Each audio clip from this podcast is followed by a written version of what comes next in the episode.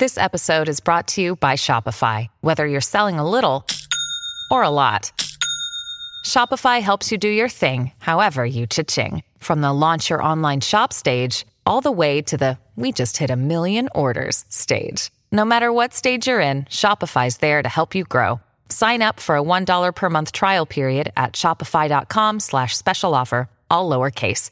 That's shopify.com slash special offer. キャスト。さてフラットお茶会第1回ということで早速リスナーさんが2人来てくださいました。それぞれじゃあ自己紹介をお願いします。はい、えっ、とラジオネームソラニンです。よろしくお願いします後でね詳しいことはお願いしますはい、ラジオネームやちぽんです。よろしくお願いしよろくお願いします。あの私今32なんですけど先にご年齢お聞きしてもいいですか？あ、えっ、と私は三十八です。お同じ30代、あはい、私40歳です。二人ともあのね一応あのリスナーさんのた方のために私この前ね学んだんですよフラットのね 1周年振り返りの会に行ったんですよ水曜日でレポーター対決したんですよ関町さんとどんぐりさんが。はい。でどういうレポートがうまいのか必要なのかっていうのをそのスタジオで皆さん話されてて、はい。リスナーさん見えない情報をうんちゃんと的確にまず伝えるっていうのが大事うんらしいんで、うんそうです、ね。私がお二人のがどんな方かを 説明します。一応見える見えるように聞けば見えてくるように。えっとソラミンさんは肩ぐらいのボブでワンレンでうんちょっと茶色の髪でとっても綺麗。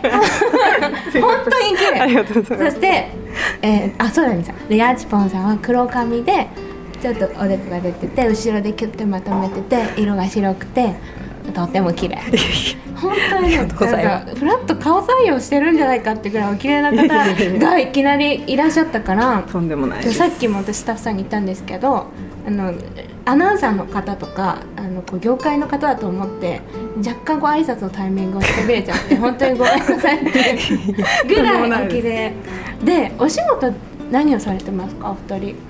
あでも一人ずつ喋った方がいいか。じゃあソラニンさんは？あ、はい。えっ、と私はうん。と三児のえっ、とお。母で三兄弟なんですけど、はい。でえっと上から小学六年生とうん小学二年生と、あと幼稚園の年長さんの、はい、三団子三兄弟のの母をやっております。男の子女の子あ、だから全全員か男。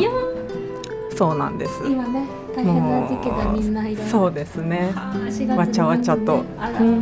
じゃあやちぽんさんは仕事は私はえっと9歳の男の子が一人おりまして、で仕事は産婦人科の受付をしていま防静 えっと私は32歳でミュージシャンをやってます。えみこんです。なんかいきなり何喋るかって難しいと思うんですけど、うんうんうん私もでお二人そもそも TBS ラジオリスナーだったってはいいうことはいですか、はい。からのフラット。そうですね。何きっかけでこうフラットを聞くようになったんですか？じゃあソラニンさんから。でもえっともともとうん。TBS ラジオはもうジャンクが大好き大で、あとあのもうゼロ時代三兄弟も大好きで、でそうですね。であとあの名古屋の方のあ。てかあの基本的に芸人さんのラジオが大好きで、多分週50時間ぐらい聞いてえすごい。るんですけどでそれで向井さんの名古屋の方のラジオも聞いていて、でまああの伊集院さんのあの、うん。ラジオとも聞いてはいたんですけどね。まあ、向井さんがフラット始めるっていうことで、もうこれはあの聞かなきゃいけないと思って、はい、初回から聞いてうます。わーやちぽんさんははい、私もジャンクがすごい好きであ、あと安住さんの日曜天天国。国がすごい好きで、で TBS ラジオよくあの聞かせていただいてるんですけど、それであの向井さんが新しく始めるっておっしゃったあのおっしゃってるのを聞いて、私も初回から聞いてます。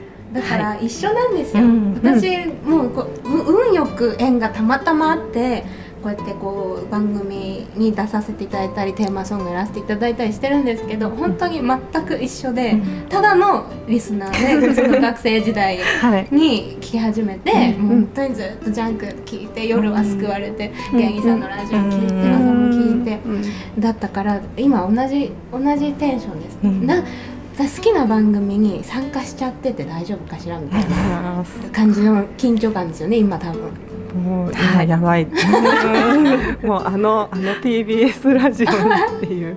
す。そう子供もフラット大好きなので、えー。お母さんすごいってすごいあの尊敬してもらいました。まあでも9歳聞聞くか聞そうきますか。あのラジジャンクはちょっと聞かせられないので、そうそうそうフラットはいつも一緒に聞いてます。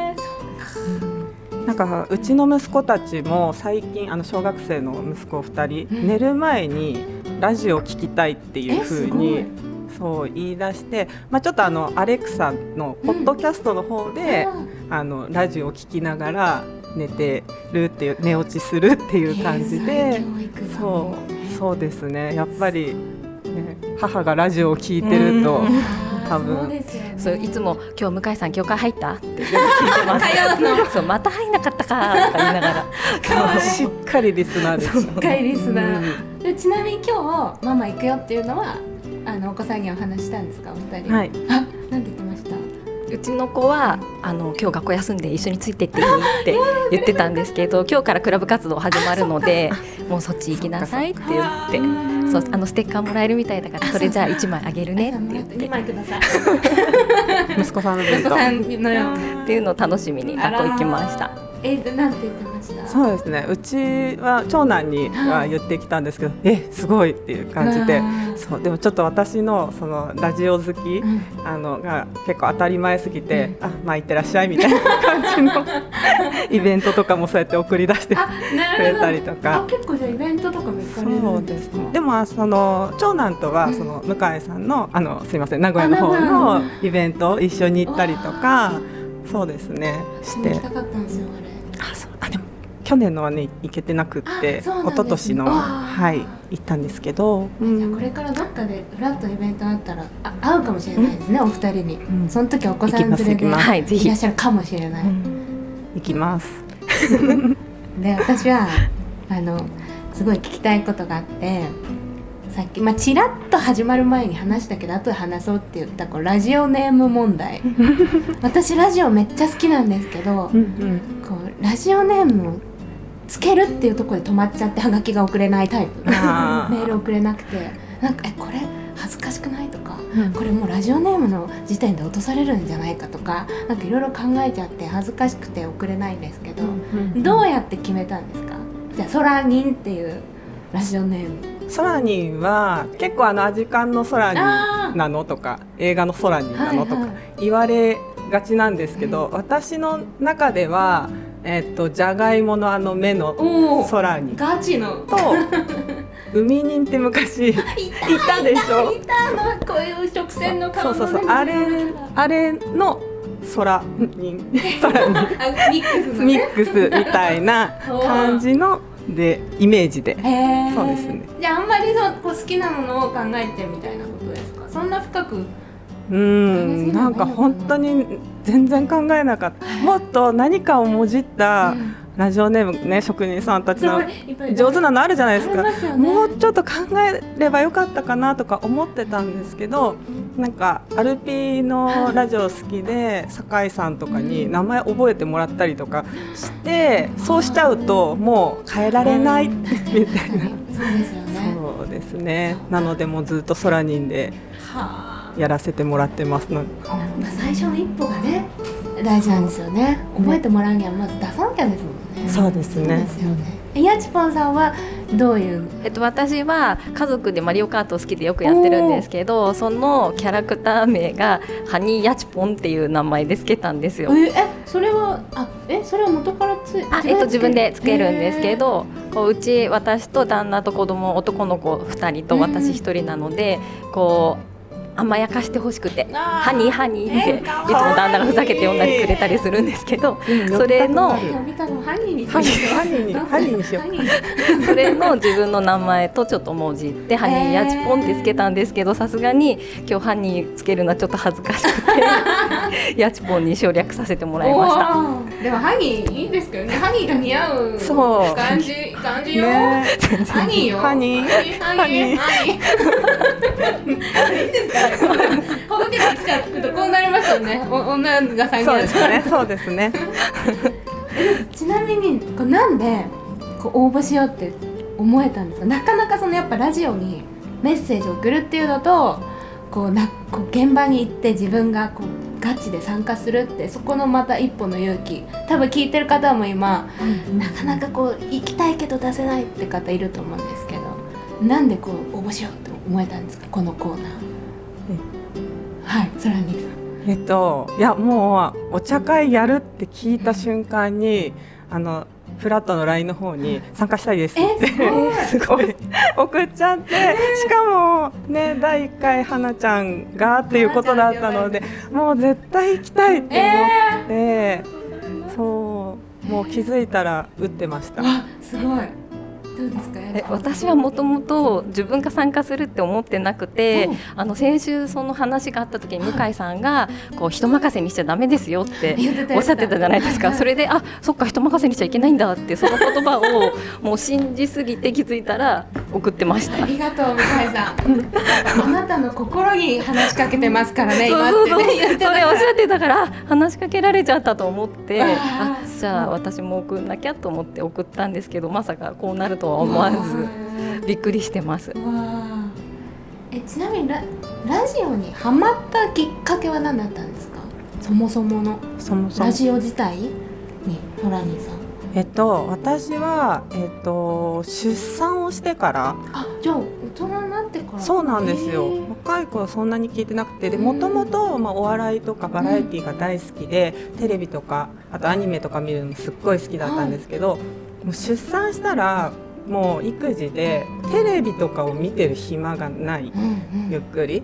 でなので耳で何かをしながらうん耳で楽しめるラジオにハマってで最初はあのバナナムーンから入りうん。でメガネビーキみたいな感じでどんどんどんどんこうジャンクにに。広がっていってっていう感じでもうどっぷりハマりました。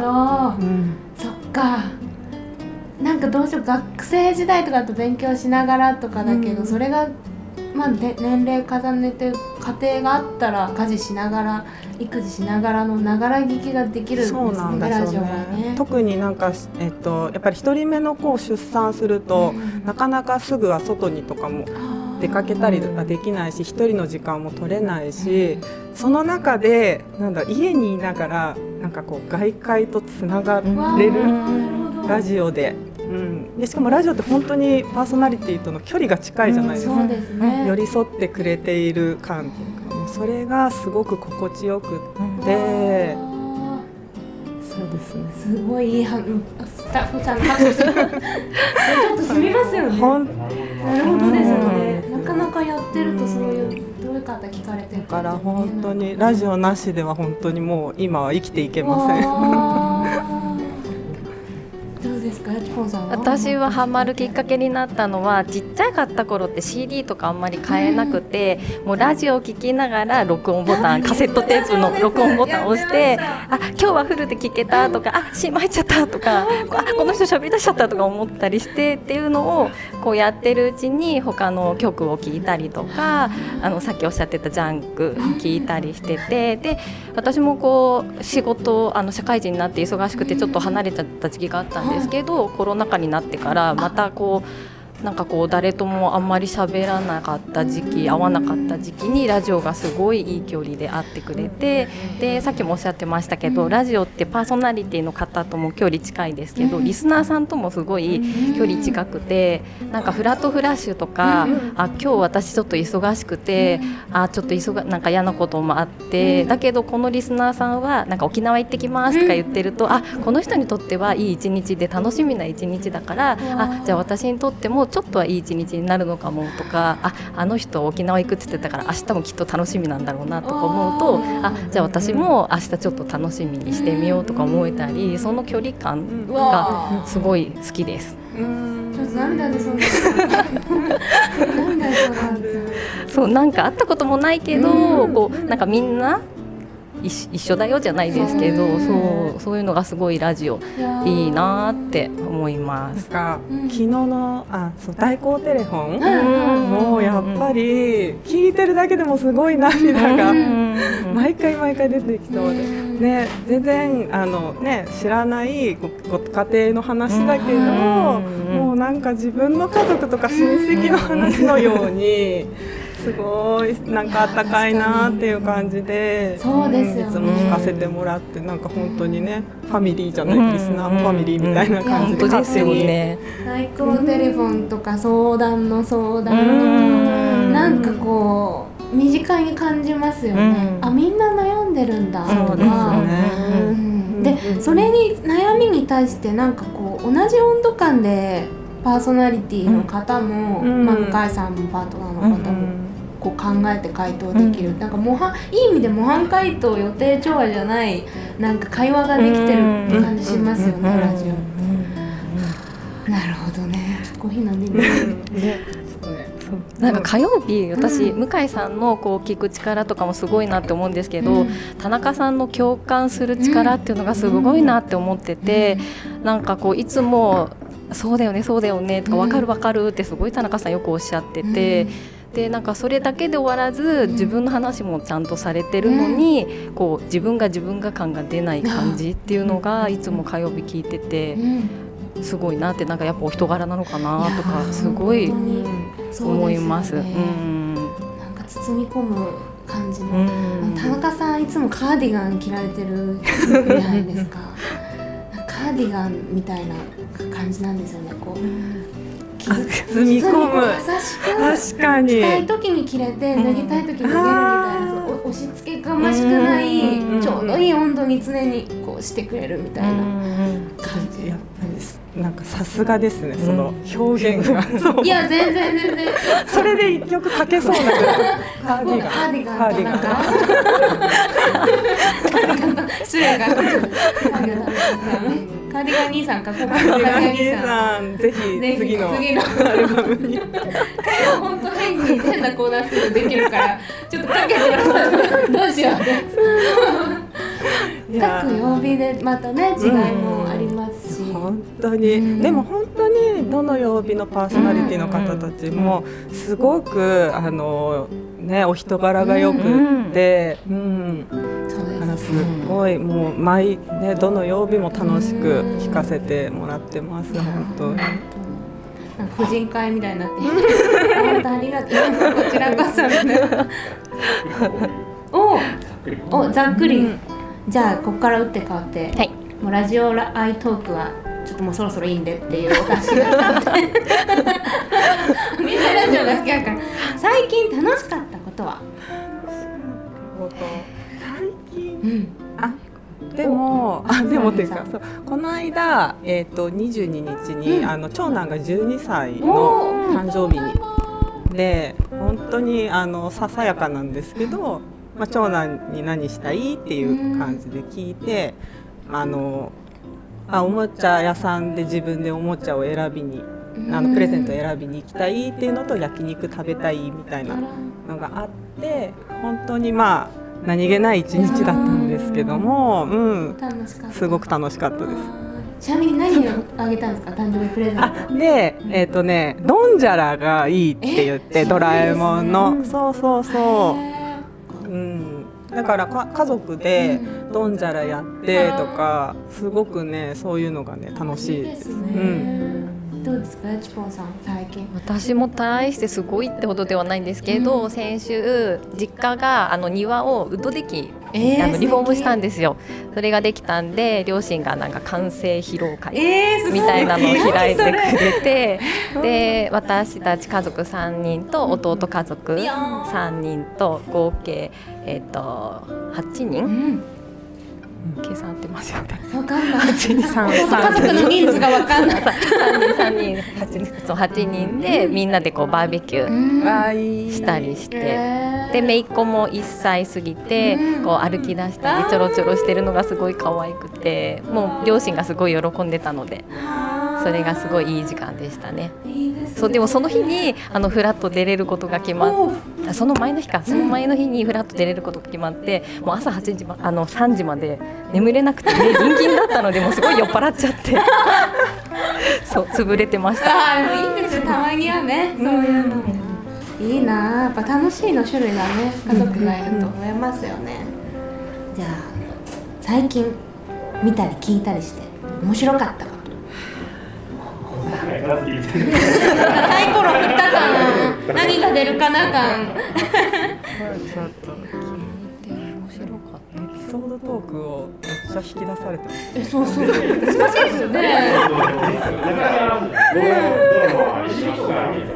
あ趣味ハマってるああねあじゃあハマさんハマってるものがあのフラットでもすごいお話あったと思うんですけど「サイレントのドラマにハマりましてでそこであの子供たちがあの手話をすごいハマってすてなんか今日クラスで手話すごい詳しい子がいてでその子から子供がなんか手話のこう指文字表みたいなのをもらってきて、で子供とちょっとやってたら私がすごいハマってしまい。えっと、今、えっと、応募してるんですけど、それに当たれば6月から手話講座っえー、すごい。ていうのに行くことになりましてそういって今独学で手話やってるんですけどあの産婦時間にもろう者の方たまに来られるんなでる、ほど。そのなんかこう自分のステップアップにもなったらいいなとかって思って今興味持ってやってます。どうしよう。私何もそんな。なんか何も。何もしてない最近そんなことない昨日ベトナムビール飲んでうまって思った。最近楽しかった。最高。あと片栗粉がうまく使えるようになった。片栗粉難しい。です。固まっちゃう。そうなんかずっとタイミングねそうなんです。タイミングだと火加減うんがあとみ水とのバランス。がやっとマイマイ片栗粉バランスを見つけたっていう。最近いっぱい入れてんのに固まんなかったりするしみたいなですよあります。固まりすぎちゃったり。そうそうたまにねなっちゃったりねすごいダメな話。なんかえなんか最近面白かったこと？あと趣味？ハマってること？あ趣味ってあそう、趣味で私もちょっと本当にプロの方を目の前にしてすごい申し訳ないんですけど、趣味で一応バンドをやってて。そうなんです、えー、パートは何なんですか？えっとボーカルで楽器が何もできないのでボーカルをやってるってだけなんですけど。それはそうなんです。どういうお友達とあかもう大学の時の軽音部のつながりでもうずっと多分10年ぐらい。でギターとキーボードとうん。ボーカルっていう編成でやってるのでそれもあって本当に花ちゃんに今日会いたくて、えー、そうです。もうダメダメですけどそんなえーすごい。でも本当にライブとかも、まあ、みんな仕事があったり、うん。まあ、私も子供がいたりとかで、うん。まあ、12年に1回ライブえするしないとかそんな感じではあるんですけど、去年やっとコロナもちょっと落ち着いて、うん。すごいであの久し知り合いのうん。バンドの方に声をかけていただいてあのツーマン。えツーマンって言ってもでもあのちょうど今日やってるような感じの小さなところ。うん、カフェバーでちょっとステージステージもあってっていうそうなんです、そうなんです。で、そうなんです。やって、それがすごく楽しやっぱりすごく楽しかったので、そうですね。ちょっとまたうんあのいいですねちょっとずつライブ活動を再開したいなっていうふうに思ってます。なんかお二人ともお子さんもいらっしゃって、まあ、3人いらっしゃったりお仕事しながらで、どこからそのバイタリティっていうかなんか自分も、まあ、今32でようやくこう、まあ、周りが結婚したり、子供ができたり多分リスナーさんもそういう方多いと思うんですけど、こう切り替えが何かに一生懸命になると子育てとか、なんか新しい環境に一生懸命になると他のことがおろそかになっちゃったり、自分のことになんか時間割けないみたいな友達とか多いんですよ。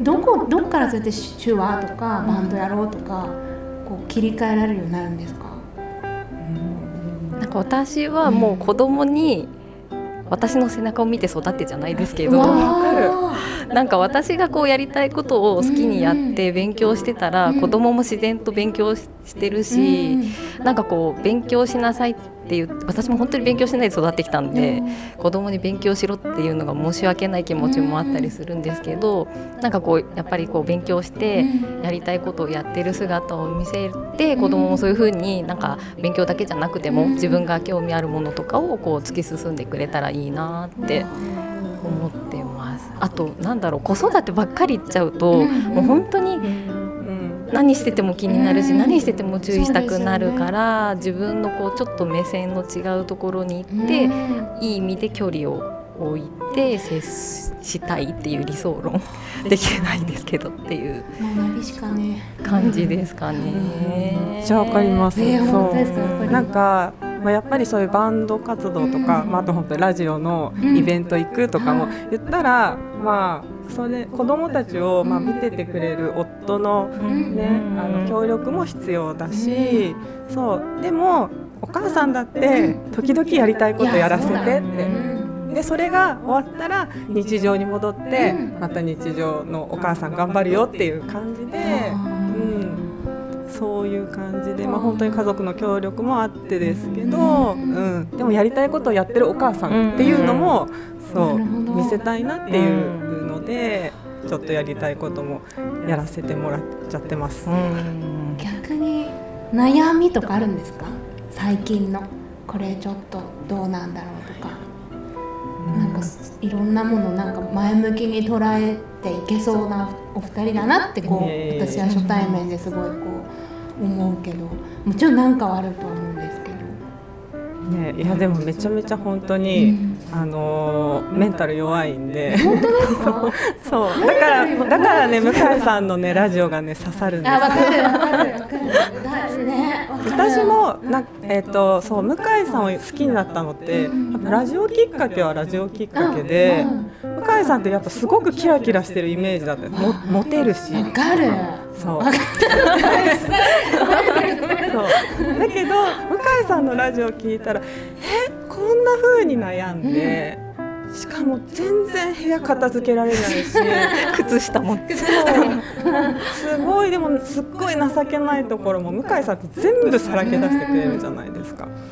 あでもこうやって悩みながらも、でも向井さんはそれでもって言って、うん、こう自分のやるべきことお仕事にこう立ち向かっていく姿というか。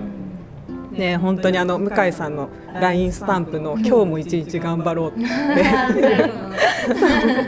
あれが結構自分を奮い立たせるあの言葉になっててあー辛いあーしんどいっていう時も本当に子供も何回言ってもお風呂入ってくれないし何回言っても宿題やり始めないしとかあー毎日毎日こういうね同じことの繰り返しで辛いって思うまあ本当にささやかな辛さかもしれないですけど私のあれなんて、うん、でもそれでも、うん、でも今日も一日頑張ろうっていう気持ちに、うん、させてくれる人だなっていう向井さんは。じゃあなんか悩んだりしても結構そういうので救われたり今日まず一日乗り越える今日本当そうですね。うん。私もでもラジオそういうスイッチかもしれない、ん。今日頑張れば明日あれ聞けるとか。今日寝れないって時にラジオ聞いて、え聞いたから明日頑張ろうみたいななんかダメなことも笑い話にしてるのとか聞くと、そうやって考えればいいかとか思ったり。本当ラジオでねどのパーソナリティさんもそうだと思うんですけど、失敗とか悩みを、あでもこれラジオで話せるからって言いま確かに確かに。で話をしてくれるじゃないか。ですか、でそれで「あそうだよね、あのあんなにキラキラ輝いててすごいな全然違う人だな」って違う世界の人だなって思ってても、あ全然違うわけじゃないんだ。同じなんだっていうふうに思わせてくれるのがこうラジオだなっていう感じでそれで力もらってます本当に。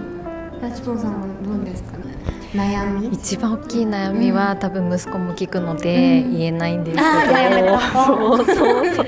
もう思春期ね。入りたてで。もう。そっか。一丁前に一丁前にすごいあね言葉も立つようになりますしでも私はもう瞬間湯沸かし器なので もうすぐガーンってなっちゃうのを、もう抑えるのに必死ですね。あとはなんかこう年取るうん。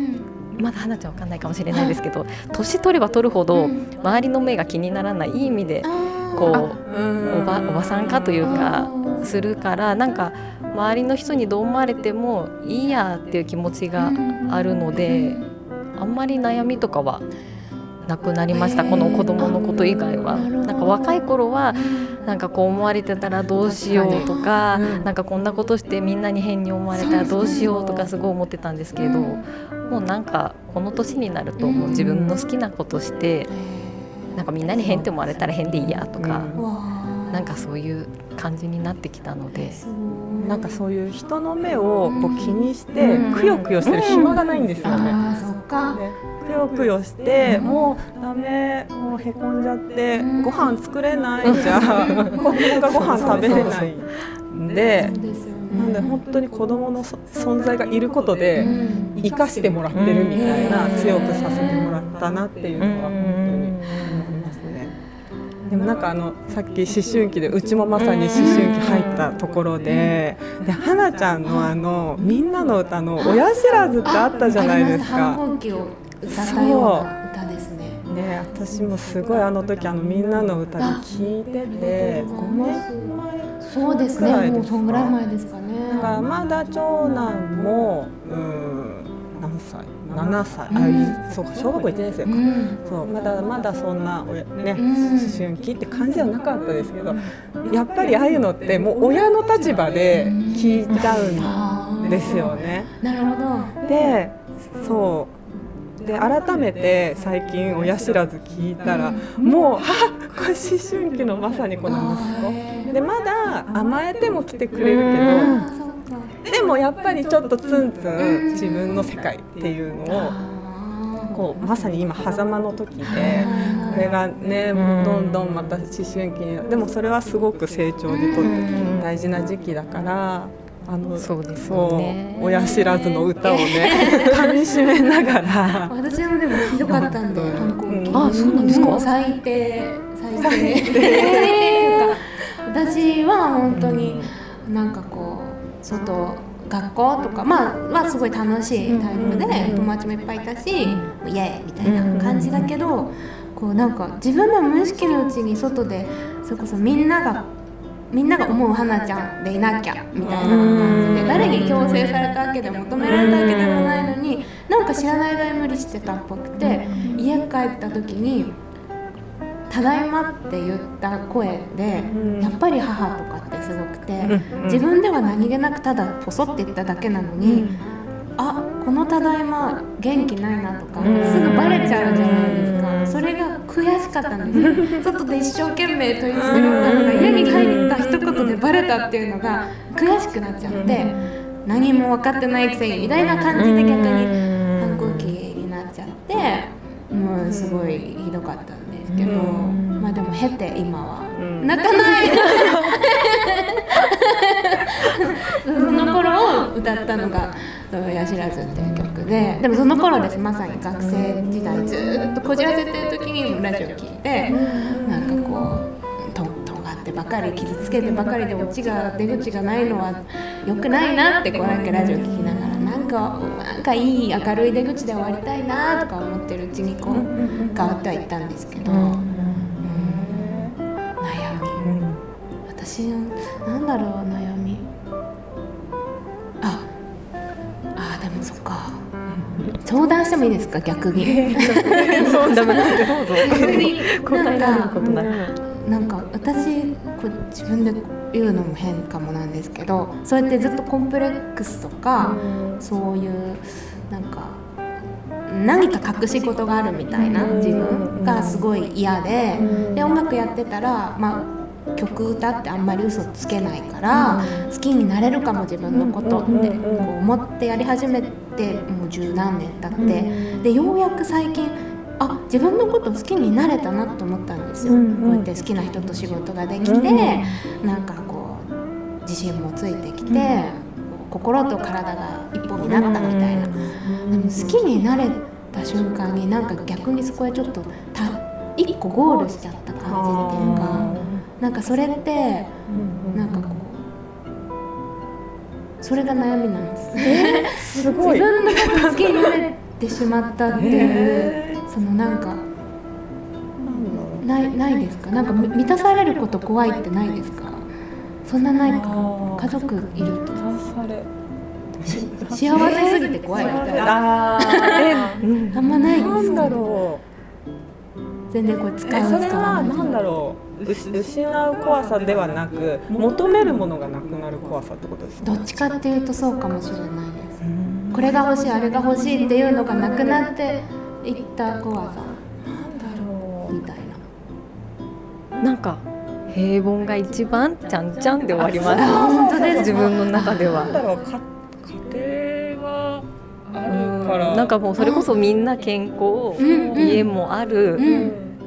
はいちゃんちゃんみたいな感じですかえそれねご結婚されるでもすごく私は、自己肯定感がすっごく低いタイプだったのですで、そうなんです。で、おすっごいで感情もジェットコースタうーん。なだったんですけど、夫がすごい凪の人間なんですよね。なので、どうどのジェットコースターどこにいてもななぎが真ん中にいてくれるんですね。いてくれることですごく私も落ち着いて、そうですね。でやっぱりね子供の存在はすごくやっぱり大きいので、ちょっとずつその自己肯定感っていうのが、なんだろう満たされるじゃないけど、うん、そうそうそう。なんかやっぱり自分も自分のことはなかなか愛せなかったけど、そう。でもやっぱ子供がいてくれるで、まあ、夫もいてくれるで、なんかそれでいいじゃんみたいな、そうそうそう。なっちゃったかな。あー。あーそっかすごい。しっくり。なんだろう。わかります。なんか私もこう人目気にしたりっていうのがすごい若い頃あって周りにどう思われてるだろうっていうのが苦しい時があったんですけどこう進学をきっかけに北海道で一人暮らしすることがあったんですね。親元から離れて一人暮らしで行ったんですけどそこの学校が何も知らないもうし下調べしてちゃんと行けばよかったんですけど行ったらもう一学部に女の子が3人ぐらいしかいなくてあとみんな男子みたいな。それでもうストレスで体にじんましんできちゃってもう一人暮らしだしまだ4月なのに寒くてあの水が凍って出ないみたいな。で親にどうしようって電話してもえこっちで何もすることないよって言って切られちゃったりして。もうなんかそれがすごいストレスと絶望でもうなんでこんな人生になっちゃったんだろうって思ったんですけどやっぱり親の反対を押し切って北海道大あのに行くって自分が決めたんだからもうこれは自分で何とかしやるしかないと思って北海道のその学校はスキー場が学校にあったんですよ。えすごいだからそのスノーボードサークルに入れてもらってそこで本当に仲いい友達あの先輩が関係なくみんなで仲良くなってこう学校の休みの合間には富良野行ったり札幌行ったり小谷行ったりって言ってそれがすごい楽しくてでみんなも地方から親元離れてきてるのですごいこう団結力があったんですよ。で2年間過ごしてで編入して東京に2年間戻ってきたんですけど、1年生でクラスが出来上がってるところに3年生から入るのでもう全くみんな知らない人たちだったんですね。で最初はあお友達作らないと1人って思われちゃうとか思って頑張ろうと思ったんですけどもうそれが反対にすごいストレスになって私は今日から誰とも喋らない。お昼も1人で食べるってて反対に決めて生活したんですね。そしたらもう本当に周りの目も気にならないし、すごい強い。でそっからなんか変わったんですよね。こう自分の考え方次第で一人ぼっちって思ってたんじゃなくていや私一人になってるんだし、みたいな。のがあってからなんかこう自己肯定感じゃないですけどそれがすごく強くなった気がします。だからなんかこう運命を信じるじゃないですけど、なんかあここで北海道に行ったのも縁だし、戻ってきてやってるのも縁だしとか思いながらやり始めてからすごい楽になりましたしなんか別に求めなくてもその環境でいかにこう自分が楽しむことがすごい大事なのかなってなんか幸せにな人たちに囲まれてるならもうそれでいやー確かに。十分だよなとか思います。いやーそうですね。で大好きな TBS いやラジオ本当でうん。私間違ったと思ってますよそろそろそろそろそれはでもそれもお人柄ですよね。が頑張ってきた、うん。本当に功績そのものだからうー。ん人柄と、本当にそう思います。でも考え方ってお話お二人の聞いてうわめっちゃ刺さりました いやなんか例えば例えばですけどこんな大好きな TBS ラジオのしかも大好きな向井さんの番組のテーマソングやらせてもらってでもちろん全力注いでいい曲かけたと思ってるしなんか番組も大好きだしでもこう一方でこうだったら私もっと有名にならなきゃとかなんかもっとこう何かを番組側にもたらせれる人にならなきゃみたいな。なんか花ちゃんいるから気候層がめっちゃ増えるみたいな例えば。もっとミュージシャンとして頑張んなきゃとかそういうなんだろう刺激じゃないけど今あることよりもなんかもっとこうもっともっとって多分その思っちゃう。今も幸せって自分としては今ありのままで好きな曲がかけてて好きな環境だから幸せなんだけどなんかもっとしないとなんかダメな気がするみたいなのが多分ちょっと怖いっていう感覚でこう求めたくなるけどもなみたいなのあるけどでもでもなんか根底にその気持ちがあれば、どんな生活してても多分そうですよね。そういう風になるし、そういうことだ。なんか未来に行って振り返った時に、うん。あそう思ってたからこういう人たちが増えたんだって思えれば、ん。すごいいいですよね。なんか私がお客さんになっちゃう。ホストの二人がお客さんになっちゃう。時間もね確かにあと食今2べて。時ちょうどなので。そうそう食べてる10分で終わり10分で。10分で恋バナ恋バナ10分でま食べてあそんな本当に儲けずに。儲けずに。それこそさっき言ったなんかそういうなんか無心でこう没頭できるものみたいなああいいですね。それいいですそれねいいですね。ストレスを発散したり。ストレス発散法にするか。テそういーマう系。確かに知りたい。ストレス発散。私はお酒。友達とワイワイ飲むのがすごい好きですね。ケーキが来ましたよ。バスクチーズケーキ。嬉しい。どうぞどう。ぞあ大丈夫いただきます。いただきます。はいはいはい。あ、あすみませんありがとうございます。それさママイク持ちながら食べるの大変ですよね。私は置いてあるんだけど。こんな。あそうだ ASMR みたいな。あ折ってておきますか。あれですあ大丈夫です一旦置いて全然。はい。ストレス発散法。お酒。お酒強いですか？昔は。おおいやえー、何飲むんですか？朝もうビールです。うわー一緒一緒。私もビールです。ビールばっかり。何ですか？ぼなんかストレス発散。没頭するもの。私はもうパンを作ることが、パン焼き。うん大好きで。でも結構時間かかりますよね。こでもねてね3時間あれえば本当できるんですよ、えフランスパンも私すっごい好きでフランスパンすっごい難しかったんですけどちょっとあのもうどうしてもお家で作りたいのでですごい研究を重ねて、えー、すごい。え今はもう満足ができる。えあの長いパンを焼けるオーブンが家にあるんですか？あでも普通のなのでそんな長くない。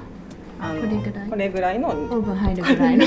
なんだろう何ぐらいですか？ウエストウエスト幅ぐらい。感じ。センチぐらい。へえなかなかなかなか無心でこねてうんうん。叩いてね。いやでもそうだと無心そう。しかもその間はラジオ聞けるし、うん。そう。でちょっとでうちのあの下2人の男の子がはい。結構まだ偏食で、そうなかなかご飯食べてくれないとかもあるんですけど、パンはもう焼いたら絶対食べてくれるんで、それはいいですね。そうなんですよね。じゃあだからもう焼いたフランスパンとビールで。やりますか。来週ね。どうかな、ぜひぜでもすごいお酒もまあある意味な飲みながらなんかしようっていう気分にならないのがいいいいですよね多分。もうもう飲んじゃったからもう今日はこれ楽しむだけしかできない、もう何もできません、が意外となるの難しくて料理とかお酒私も同じ感じです、虫になりたい時牛すじとか似てました。すごい。あれすっごい時間かかるじゃないですか。かかる。下茹で何回もしてみたいな。弱火でこうやってずっと、うん。うんわかる。煮込みたくなる。何か無心そうそうそうそうなんそうなんですよ。一人暮らしで当時そのお金ない時に、なんか料理をしながらあのエアコンをつけるお金も欲しいって時に、こうずっと何かを煮てれば部屋が温まるだろうと思って、1K だ なるほど。1K だったから。で調べて、うん。でずっとストレス発散にもなる、見守ってなきゃいけない料理で牛すじ。にしてずーっとこうやってあれなんか山里さんが一時期ミネストロ、あ違う。クラムチャウダー煮込んでる時期なかったですか？なんかすごいストレス発散にクラムチャウダー。だからすごいなんか同じような感じなのかなわかる。うん料理おだおお旦那さんはお料理はされますか？お二人。えっと私土曜日も働く時があるのでね。その時のお昼は主人が作ってますね、うんでもなんかすごいこう男の人あるあるかもしれないんですけど、なんかこうスパイスにこだわったりとかなんかいしていつもより高くなるみたえいな、ー、すごい。この材料でいいからやってよみたいなのがあります。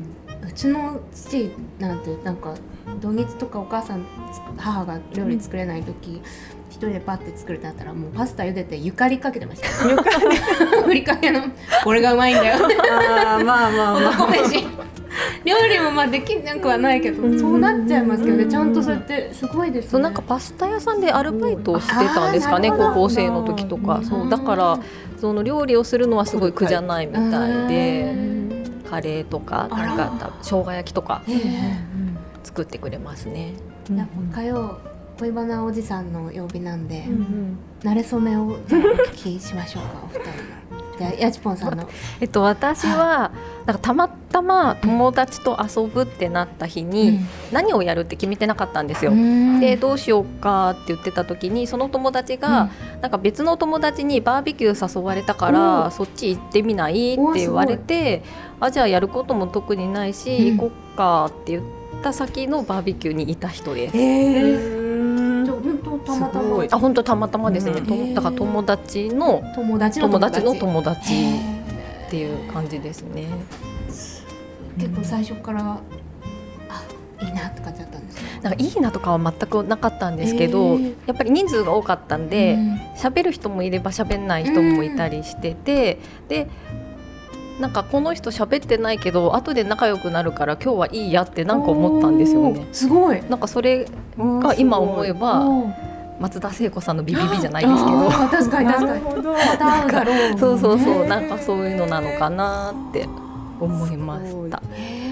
どどうですか、ソラニーさんは。えっと、私はあの新卒で入った会社にいた、うんと働いてるこう事務所とかちょっと違ったんですけど、まあ、一応先輩は先輩ででその事務所別うんのその事務所にこうちょっと仕事行く時とかに、うんで顔が超タイプだったんですよ。大事大事すごい。で ドンピシャえでー、すごい。で結構見た目が今もそんなにこう見えないんですけど結構若く見えるんですよね。で年が私より 8, 8歳上なんですよ。そうでも見えなくってその時も、ですごい勝手にまああのなんですかね高校生がうん。先輩をキャーキャー言ってるみたいな感じで、うんこっそりキャーキャー言ってたんですよね。それがまあちょっと噂人づてに噂みたいな感じに。あいつあの子お前のことそうそうそう。好きだよ。そうそうそうそう。本人のこう耳に入って、でもちょっとなんかこうご飯とか誘ってくれるようになって付き合った感じ。少女漫画じゃないですか。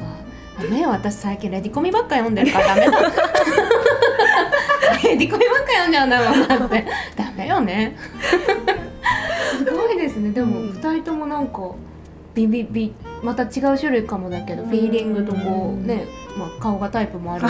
いやそうそうそうだ。そうじゃあそろそろお時間もなんですけどじゃあ最後に向井さん田中さんに聞きたいことあじゃあ向井。あ言いたいことお願言いしたいこと。お願いしたいこと。いいですね。えっと、そんな大したことじゃないんですけどあの向井さんが自分のことをおじさんおじさん言ってると、あの年上の私もおばさんになっちゃうのであんまりおじさんおじさん言わないでほしいです。あ聞いたか？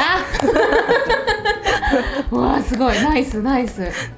どうですかソラニンさん？全然思いついてない。どうしよう。大丈田中さんがいいかな。田中さん。全然どちらでももう番組に対する希望でも何でも希望。火曜日は本当にこのまま行ってほしいな。そ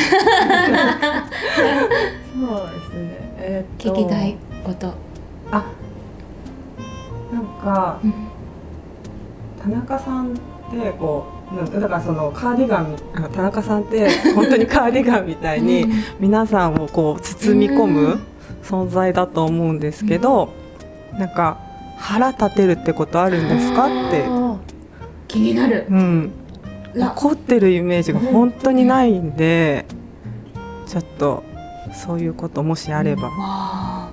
何に起こるか。うん、で怒らないんだとしたら、どうしてこううんそういう心境に慣れてるのかをあ聞きたいです。